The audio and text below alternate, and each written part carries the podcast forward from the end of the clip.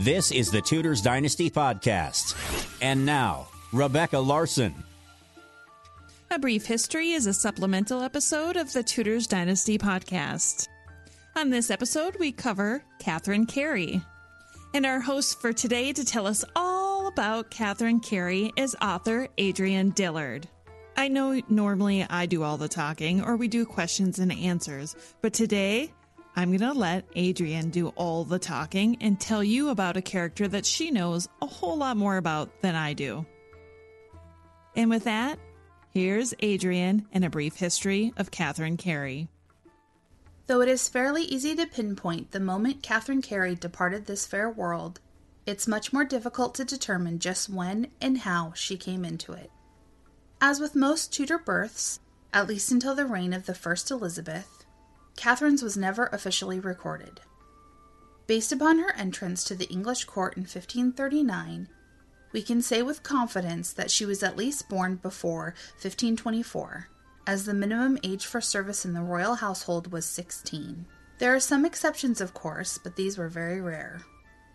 Another indication comes from Catherine's husband, Francis Knollys. Thanks to his dutiful annotations in a Latin dictionary now housed at the Bodleian Library, we know not only the dates of their children's births, but the date that the two were married April 26, 1540. This was a marriage in the fullest sense, with their first child coming the very next Easter. Because we don't know Catherine's exact date of birth, debate continues to rage over her paternity. While both Catherine and her brother were given the surname of their mother's legal husband, William Carey, there is a possibility that one or both of them could have been conceived during Mary Boleyn's affair with King Henry VIII. There is only one official reference to the dalliance, in the form of a dispensation from the Pope, allowing the king to marry a woman with whom he shared a first degree of affinity, Anne Boleyn. But most historians pinpoint it to the spring of 1522, when the king rode into the joust wearing the motto, El manquer a Nevera. She has wounded my heart. While this makes sense in the context of Henry's character, for he loved grand gestures such as this, there is nothing to say for sure that the L referenced was Mary. For that reason, there are others who argue that the affair took place before Mary's marriage to William in February of 1520. If it did take place after the nuptials, it is the only one of Henry's affairs to be conducted with a married woman.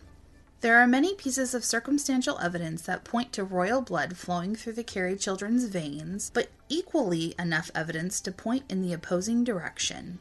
Though Henry Carey's paternity has been bruited, we can safely assume that the affair was over by the time of his conception in 1525, when the king's eye turned towards Mary's sister Anne. Whatever the truth, Catherine and her brother were legally the children of Mary's husband, based upon the laws of the time. However, the portrait of Catherine, in which she exudes an uncanny resemblance to the king and his daughter Elizabeth, painted in 1562 by Stephen van der Meulen, continues to fuel the debate. In 1528, the unthinkable happened.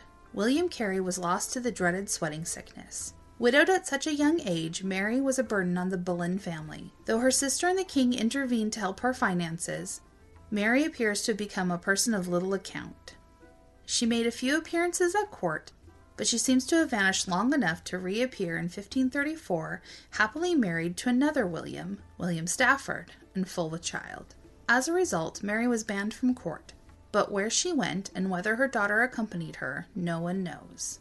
Most likely, Catherine went to one of two places the Boleyn family home at Hever, or the English stronghold at Calais, where her stepfather was in the service of Arthur, Viscount Lisle.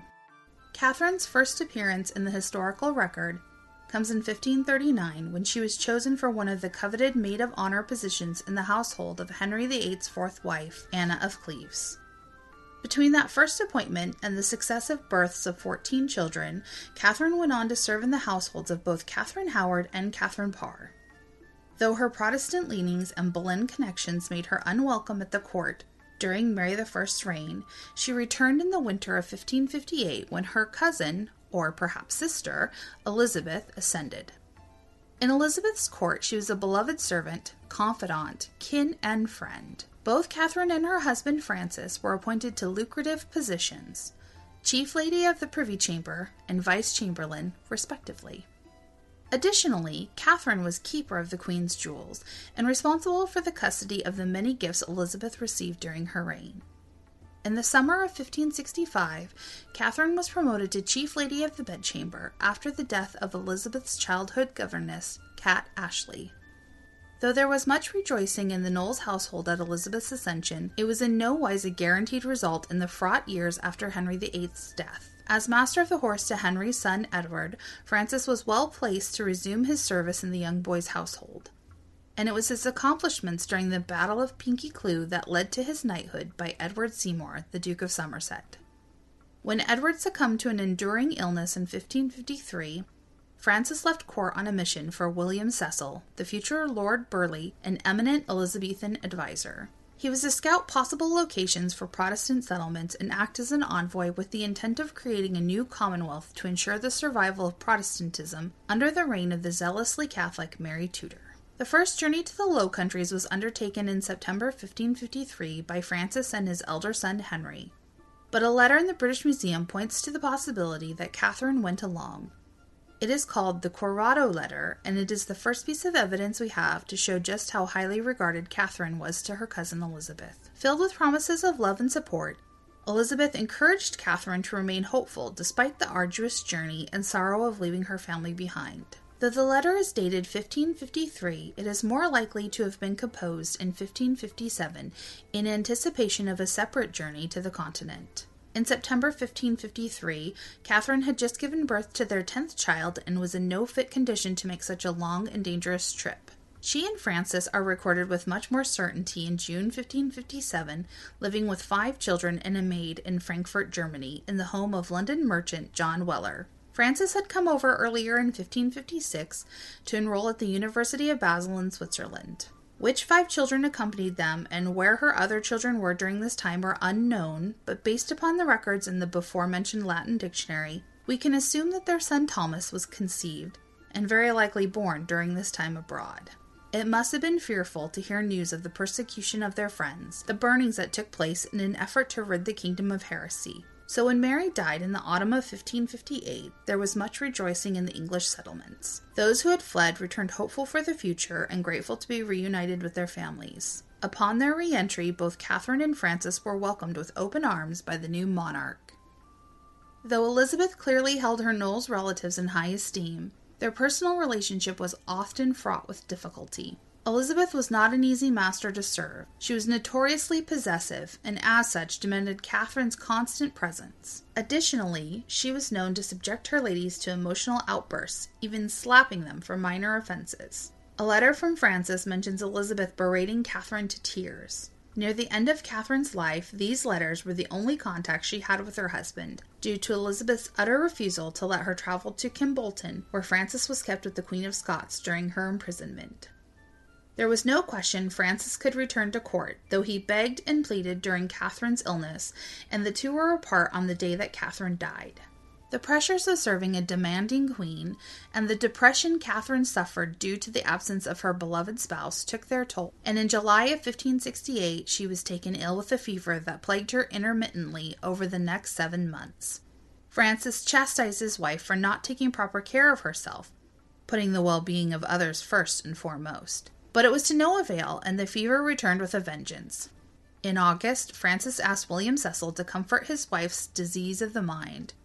His letters taking on a more desperate tone as her health declined further in the autumn months. By December 30th, the situation had become dire, and Francis railed against the Queen's mistreatment of his wife.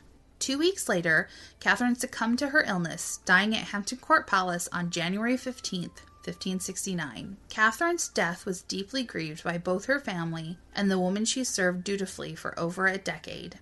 Elizabeth was said to be distraught by her cousin's sudden passing, her doleful state remarked upon by many visitors. She paid for an elaborate, almost royal funeral for her Boleyn cousin, a woman deemed in especial favor with our noble queen above the common sort, at Westminster Abbey, where she remains buried to this day. Catherine's legacy lives on through the current royal family of England, who claim their descent through her daughter Lettice. And that concludes this episode of the Tudors Dynasty podcast. Thank you so much for joining me today. You can find my show notes from this episode and how to become a patron at tudorsdynastypodcast.com. Don't want to miss an episode? Be sure to subscribe at Apple Podcasts, Patreon, or Podbean. Intro and outro music called Folk Round by Kevin MacLeod, Incompetech.com, Creative Commons license via filmmusic.io. Thanks for checking out the Tudors Dynasty podcast. Read more. Read more on the blog at tudorsdynasty.com. Follow Tudors Dynasty on Facebook, Twitter, and Instagram. Subscribe to Tudors Dynasty on iTunes. Thanks for listening.